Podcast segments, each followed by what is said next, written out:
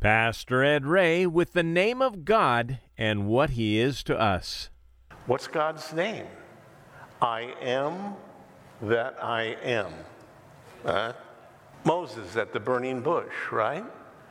Yahweh in Hebrew. I am your Savior.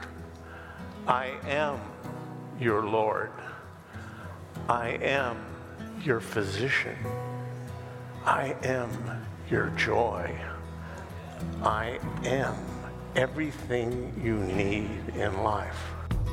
Zion now with hands, and in this place gotta dwell with man. Sick be healed and the crippled stand, singing hallelujah. My kingdom built with the blood of my son, selfless sacrifice for everyone. Faith, hope, love, and harmony. I said, let this world know me. Hi there, and welcome to Grow in Grace. Wouldn't it be incredible to actually hear Jesus pray? Well, you can, and today we'll do just that. The Lord is just a short time from the cross in John 17, and He's just finished addressing His disciples. Now it's time for a conversation with His Heavenly Father, and oh, what a joy it is to eavesdrop on this most glorious conversation. Here's Pastor Ed Ray to bring it to our attention. We are looking at John chapter 17. We looked at the first half of it last week, and we'll try and cover the rest of it this week. It is obviously about prayer.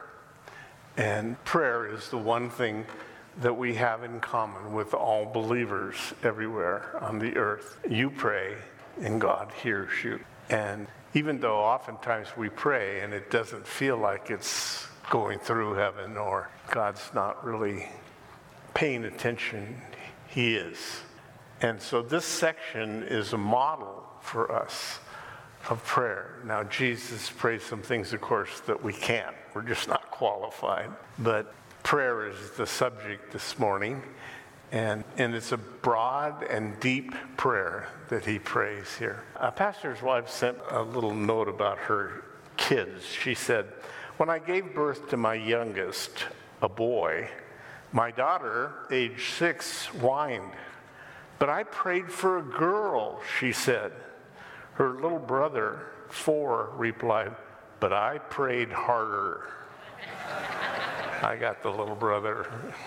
Other kids, Norma, age seven, Dear God, did you mean for giraffes to look like that or was it an accident? Frank, nine. Dear God, I'm doing the best I can, really. And all of us said, Amen, Frank. Bobby, eight. Dear God, it must be super hard for you to love all the people in the world, especially my brother. I don't know how you do it. Peter, age seven. Dear God, please send Dennis Clark to a different summer camp this year. so prayers are important. and this prayer is so broad that it reaches back into time from when the world was made, from before when the cosmos was created, goes forward in time to beyond our day. This is Jesus praying about 2,000 years ago, and he is praying for things beyond where we are right now in the world. So, Scripture talks about two forms of vision.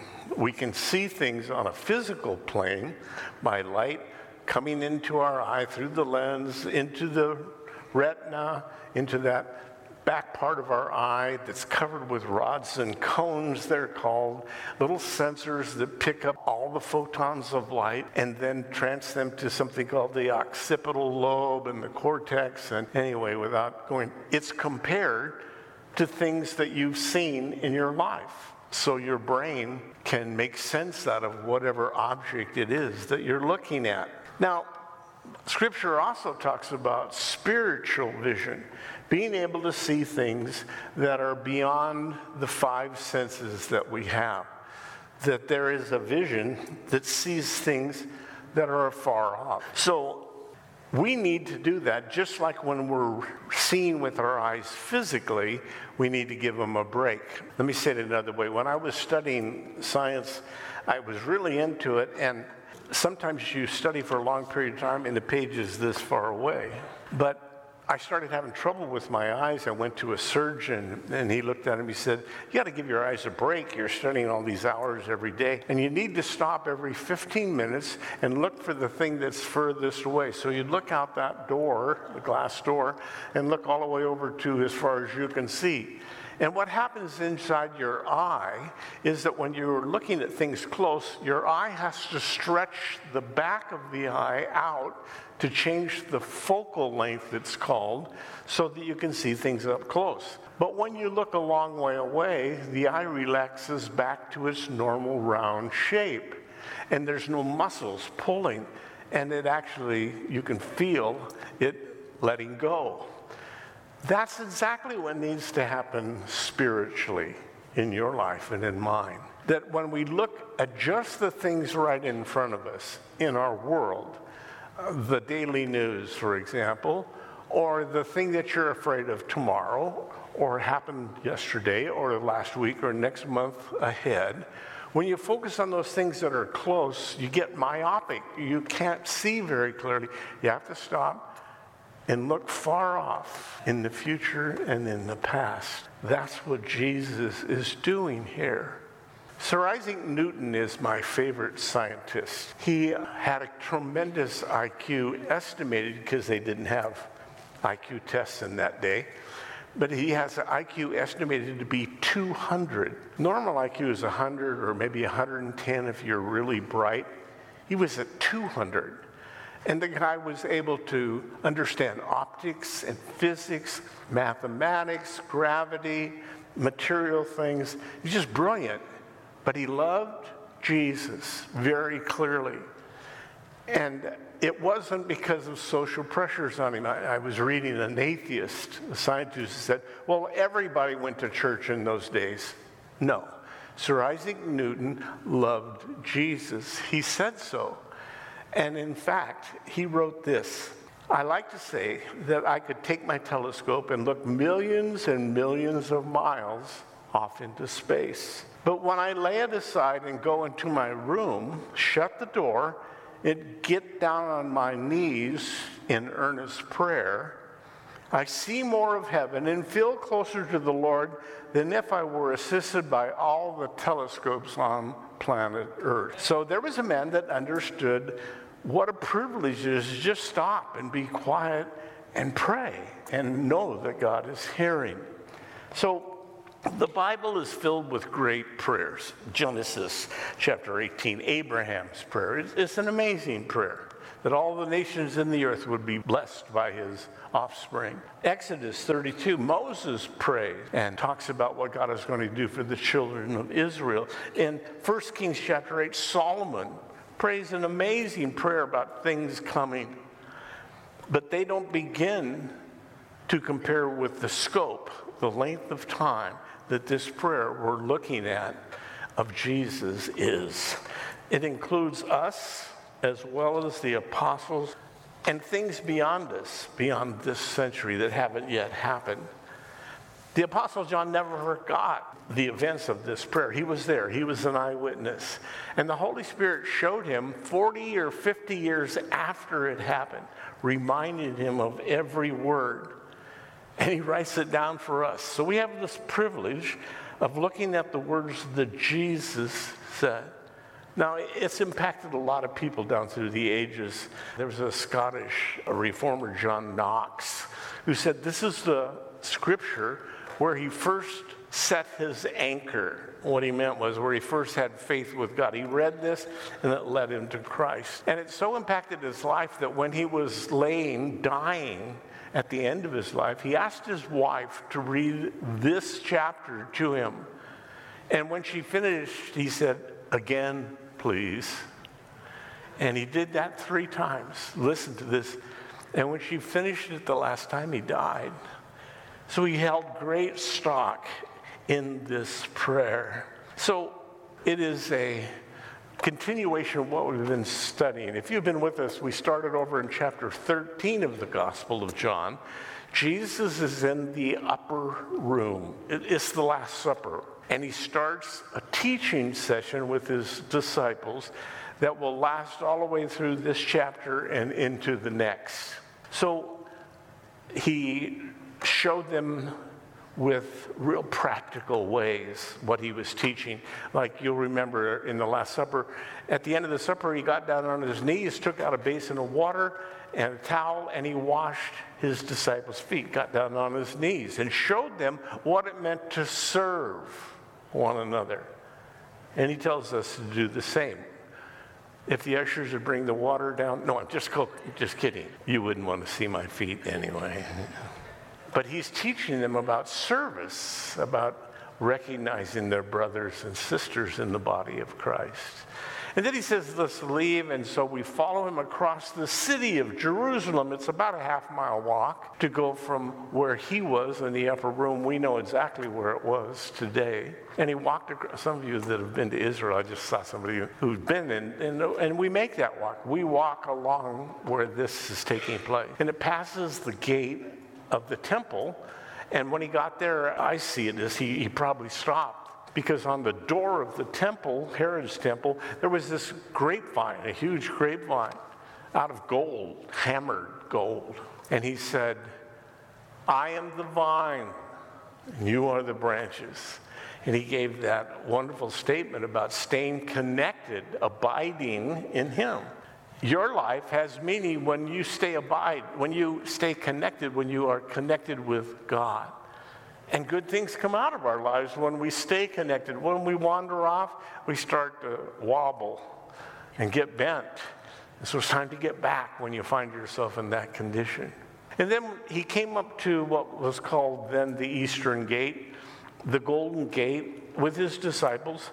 And he looks out at the Garden of Gethsemane right over the wall where he's about ready to go and pray that final prayer. That's where he is in chapter 17.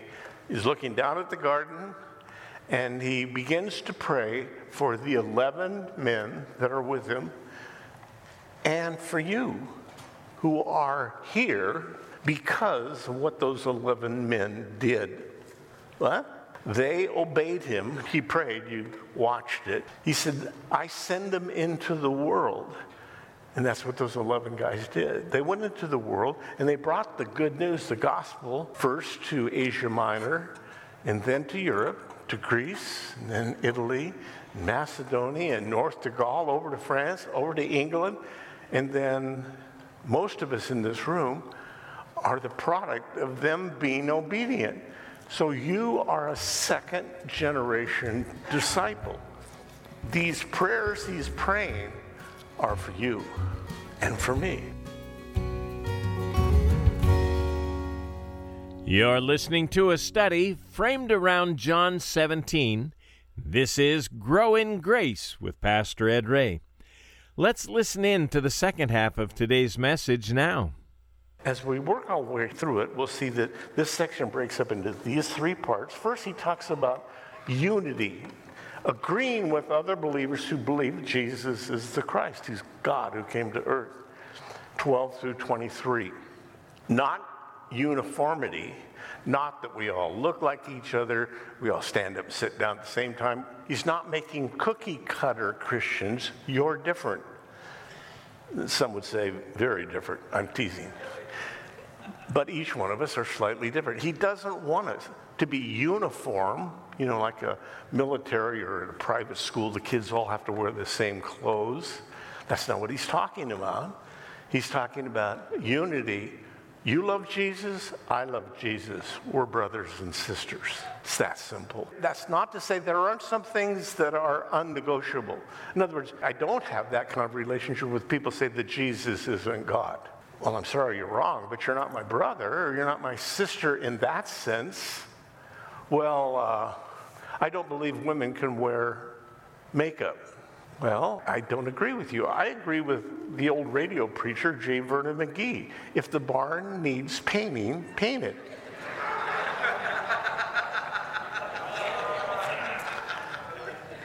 There's all kinds of things like that. Can women wear pants to church? Can, you know, just stuff, crazy stuff about externals. But those things that are unnegotiable. Jesus is God. This is the inerrant word of God. He raised from the dead. He's going to raise us all from the dead. Those kind of things we're not talking about negotiating. But we're talking about unity, verse 12 through 23. And then this short section on heaven, one verse. And then the last two verses about believers, 25 and 26. That's where we're going. Fasten your seatbelts, it's a lot to cover. This is where we stopped last time, verse 12. While I was with them, the disciples, he's talking to Father God, while I was with them in the world, I kept them in your name. Now, we talked about this last week, but in the first century, your name you didn't get right away when you were born. Your parents would watch you and, and, figure out some characteristic about you, and they would call you that. Jacob or Jacob in Hebrew uh, was a heel catcher, they said, because he grabbed his brother's heel. He was a twin in the womb, and he tried to get out before his brother. And so they called him Jacob or Jacob his whole life. And his brother Esau was called Esau because he was ruddy red. He had red hair all over him and he had a temper to match it and that kind of a thing. So Jesus says, Your name, I kept them in the world, I kept them in your name. What's God's name? I am that I am. Uh, Moses at the burning bush, right? Yahweh in Hebrew. I am your Savior. I am your Lord. I am your physician. I am your joy. I am everything you need in life. While I was with them in the world, I kept them in your name. I kept reminding them, you're all that we will ever need. Those whom you gave me, I've kept, and none of them was lost except the son of lostness. There's a play on words here in the Greek language, and that scripture might be fulfilled. Now, don't misunderstand this verse. Judas had a choice, just like I have a choice, like you have a choice. If you saw the rock musical Jesus Christ Superstar, it was absolutely wrong. Music wasn't that good either, but the writer, the scriptwriter, misunderstood this verse. He thought that Judas was prophesied, and so that he didn't have a choice. He had to be the one. Listen, somebody was going to do it. Scripture said that someone would betray the Messiah. Judas didn't have to be the guy. And so that's why he was responsible. He did not ask God to forgive him afterward. He regretted it. He was sorry he got caught. But that's an important fact that the scripture might be fulfilled. That's what scripture said, that somebody would betray him. Verse 13. Now I come to you, Jesus, still talking to the Father, and these things I speak in the world, that they may have my joy fulfilled in them. And the word fulfilled means running over. If, if, you were sitting here with a glass and I brought a pitcher of water, you know, I'd fill it up and then I'd just let it run over the top on your hands and all over your clothes and that. That's what Jesus says about joy. Joy is a gift from God. You don't have to receive it, you can refuse it. He doesn't say happiness. Happiness depends upon what's happening around you. Joy is a quiet understanding that God is in control. And how scary as it looks, it doesn't matter because God's going to get me through this thing. Joy is a gift from God to you, but you must choose to accept it. You must choose to accept it. You must choose joy confession. Got up this morning, I was grumpy, okay? I don't like snow, I don't like cold. That's why I live in California. The guarantee was if we came back to California, there wouldn't be any snow. Somebody broke their word. So I'm grumpy this morning, I got to bed. I have a confident. It's not my wife, first of all, it's my dog, okay? I have a dog, a bulldog. English bulldog, and his name is Winston, and he listens to all my problems very carefully his face is the same whether he's happy or sad. You, you can't tell the difference. You know, just got wrinkles everywhere. So I told him I was grumpy. He looked at me out of the side of his eye, like, Are you going to ask God for joy? Because that's what he says to me every morning. yeah. Lord, I choose joy. I choose to be happy today. I'm not going to focus on the bad things that have happened yesterday, the day before, what might happen next week. I'm going to focus on I'm going to heaven. God is my Savior, and He will take care of me. That's what He's saying here. So, 14. I have given them your word, and the Greek word is logos, or logos, some people say. It's the written word, it's the Bible. Jesus gave to His disciples, and through them, by extension, has given to you His word. That's why we study it here. That's why we go verse by verse, line by line, so that you understand, I understand what it is that God is saying about our lives. I've given them your word, and the world has hated them because they are not of the world. Now, when he uses this word, world, it's actually cosmos in the Greek language. You can't tell by the word, you have to look at the context whether he's talking about earth when he says world, or is he talking about the world system, Babylon? Huh?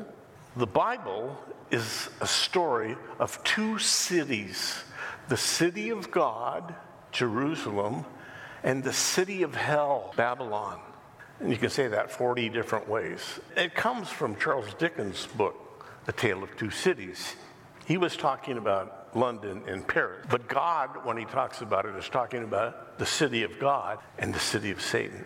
Now, that's not real clear here. You'll only understand it when you go through the book of Revelation. It's very clear there. But that's what he's referring to. I am not of the world system. I'm not of Babylon, is what he's saying. Verse 15. I do not pray that you should take them out of the world. And here he means earth but that you should keep them from the evil one, Satan. Protect them, Lord. You see, if I was God, and you can thank God I'm not, I would do it different. When we do an altar call here, I say, you know, if you want to receive Jesus, raise your hand. Now, if I was in control, as soon as you raised your hands, you would go up through the roof right to heaven. That seems very convenient. Uh, you don't have to worry about all the struggles on earth after that. God said, no, you're going to stay here. Well, why, Lord? Because people want to watch you. You see, your life's a disaster. Yeah, I know, Lord. And when people see you, in fact, I'm going to put you in the same town you grew up in and make you pastor a church there so everybody can look at you and walk in and go, oh my goodness, that guy's the pastor? But listen, it gives you hope when you see me up here and you say, if God would take him, that's what all your friends are thinking about you they look at you and they go, That's a Christian. Huh, there might be hope for me. Maybe I could get, that guy's a crackpot. And you can say, Yes, I am, because that's what Scripture says.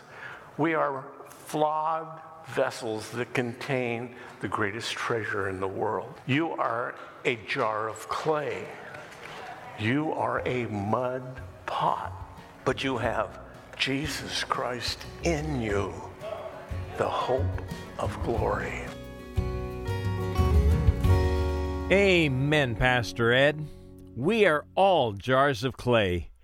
For those of us who have accepted Christ, we're redeemed jars of clay to be used by God for His will. Thanks for joining us for Grow in Grace with Pastor Ed Ray. We're going through the Gospel of John together from start to finish. For a CD copy of today's message, just call 844 77 Grace. That's 844 77 Grace. Or you can listen online at thepackinghouse.org. You'll find an archive of past radio programs there too, which comes in handy should you miss a message on the radio. Go to thepackinghouse.org and look for our radio page. You know, it takes a team to bring Grow in Grace to you, and we look to our listeners to help make all of this possible.